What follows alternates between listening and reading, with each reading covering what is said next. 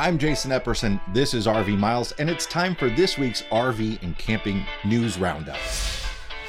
This episode is sponsored by Togo RV, now a part of Road Pass Digital. A Togo RV Plus membership gives you discounts, checklists, maintenance reminders, RV specific route navigation, and more. If you've been thinking about joining at the current rate of $39 a year, time is running out. Togo RV Plus will soon go from 39 to $49 a year. Lock in that $39 rate plus save $10 off with the promo code RVMiles10X. Members have access to the RVillage social network, overnightrvparking.com, Roadtrippers Plus, and the recently added Campendium premium features. Lock in that $39 a year price today and save $10 with the code RVMiles10X at togorv.com. We're diving headfirst into a big news week this week with the California Air Resources Board, or CARB, who passed a regulation on Thursday aimed at small off road engines. The regulation will ban the sale of portable generators in the state, which includes generators mounted in recreational vehicles. The ruling bans the sale of gas powered leaf blowers and lawnmowers beginning in 2024. Portable generators will be required to meet more stringent standards in 2024 and meet zero emission standards starting in 2028. 2024 generators will have to improve their efficiency by somewhere between 40 and 90%, which seems unrealistic in such a short period of time. So the reality is, it will be very hard to find a generator in California in two years. The original text of the ruling was ambiguous on whether the use of generators will be banned. That has since been cleared up. You will still be able to use a generator you already own in California, so there will be no issue for current RV owners or those who travel into the state. The new regulation does not apply to diesel or propane generators, but it will apply to gasoline generators, either portable or mounted in an RV. The ruling seems directly aimed at landscaping businesses, trying to get them to adopt battery power. But does lumping generators in with lawnmowers and leaf blowers make sense, especially in a state with so many power outages? A comparable solar system to a $400 generator costs in the tens of thousands of dollars and still hampered by a cloudy day. The RV industry has recently embraced solar power heavily, but the reality is, without expensive upgrades, it's impossible to run the electrical systems on an RV without shore power or a generator. Many people, even those with solar power systems, use their generators for emergency power. Now, according to RVBusiness.com, members of the RV industry spoke directly to CARB regarding the regulation to no avail, with one saying, as an employer of more than 500 workers in the state of California, I'm concerned about the effect on our industry with the loss of sales, jobs, customer satisfaction, and the safety of RVs in the state of California. Fully steel encased Sailun tires have been a popular replacement and upgrade for fifth wheel RV owners of late, but over the course of the past several months, we've seen many social media posts about blowouts and tread separation. I'm always skeptical about tire problems because most are probably due to a puncture that never gets detected or underinflation but that's not the case here. A recall has been issued for 84,351 Sailun trailer tires under the Sailun, RoadX, Black Lion, Blackhawk, and Ironhead brands. It's a couple different sizes of tires that were manufactured between the 20th and 41st week of 2020, and you can find that date code stamped on the side of your tire. Sailun says belt separation could occur due to a manufacturing issue, which of course can lead to vehicle control loss and increased crash risk. Sailun will replace the tires free of charge. Owner notification letters are expected to be mailed in December. Owners should contact Sailun customer service, and we'll link to an article with all this detailed information in the description down below. In a normal year, used RV values would be decreasing in the fall due to the end of the prime camping season, but this is no normal year. Many have wondered at what point RV values might begin to decrease after an unprecedented seller's market was ushered in during the pandemic. The answer is not yet. Black Book has released its October wrap up of the wholesale auction market, showing that both motorhome and trailer values increased again after a slight dip in August and September. The average motorhome selling price was just over $81,000, up 8.5% from the previous month and its highest value ever.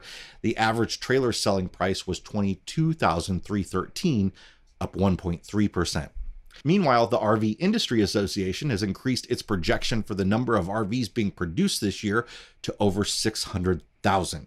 To put that into perspective, the industry has only topped 500,000 units once when they delivered 504,000 back in 2017. So it should come as no surprise that Thor Industries, maker of more RVs than anyone, posted quarterly net sales of $3.96 billion on Wednesday, an increase of 56% over the same period in an already busy 2020.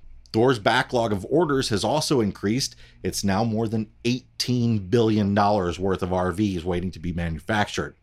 Manufacturers have been able to begin restocking dealerships a bit. Inventories are increasing, but they're still well below normal. Thor's CEO Bob Martin says the restocking process could possibly extend into calendar year 2023.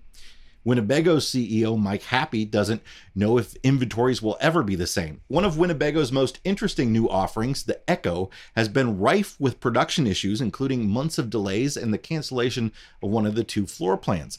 But now that people are finally getting their orders, there's a problem. There's a sump pump in the shower base that's right over the inverter, and it's leaking directly into the electronics. According to an email that went out to Ekko owners, Winnebago will soon be issuing a formal recall, and they're asking owners to not use their showers until the solution has been found and implemented. Unfortunately, several new Ekko owners left their long journey this week to Forest City, Iowa to pick up their Ekko empty handed. Crude oil prices have tumbled a bit since news of the Omicron COVID 19 variant broke. Meanwhile, the national average price for a gallon of gas dropped a bit to $3.33, down about a dime from a month ago. But JP Morgan says there's still reason to believe oil could spike dramatically in the coming months, perhaps more than double the price it's at now by 2023.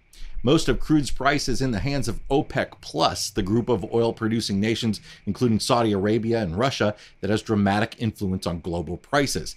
JP Morgan strategists say OPEC is likely to pause planned monthly increases of 400,000 barrels per day in 2022 in order to balance the market and potentially cut a pending impact of new COVID variants. Today's national gasoline average is up $1.21 from a year ago and up 70 cents over this time in 2019, pre pandemic.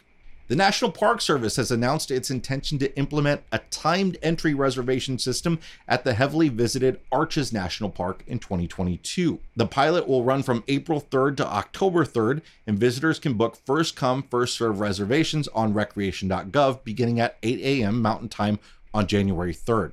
The park will release reservations three months in advance in monthly blocks. So on January 3rd, reservations will open from April 3rd to April 30th, and additional months will continue the same pattern. Full details can be found at rvmiles.com or in the description below. Arches regularly closes its gates during the busy season when the limited parking lots are full. Cars often wait for hours on the roadside for the gates to open. Visitors waiting can get angry, often shouting at rangers after having their vacation day ruined. The new system should help alleviate the crowding and allow travelers confidence to go to the park and be able to get in. We've got all the details, including how you received your timed entry, over at rvmiles.com.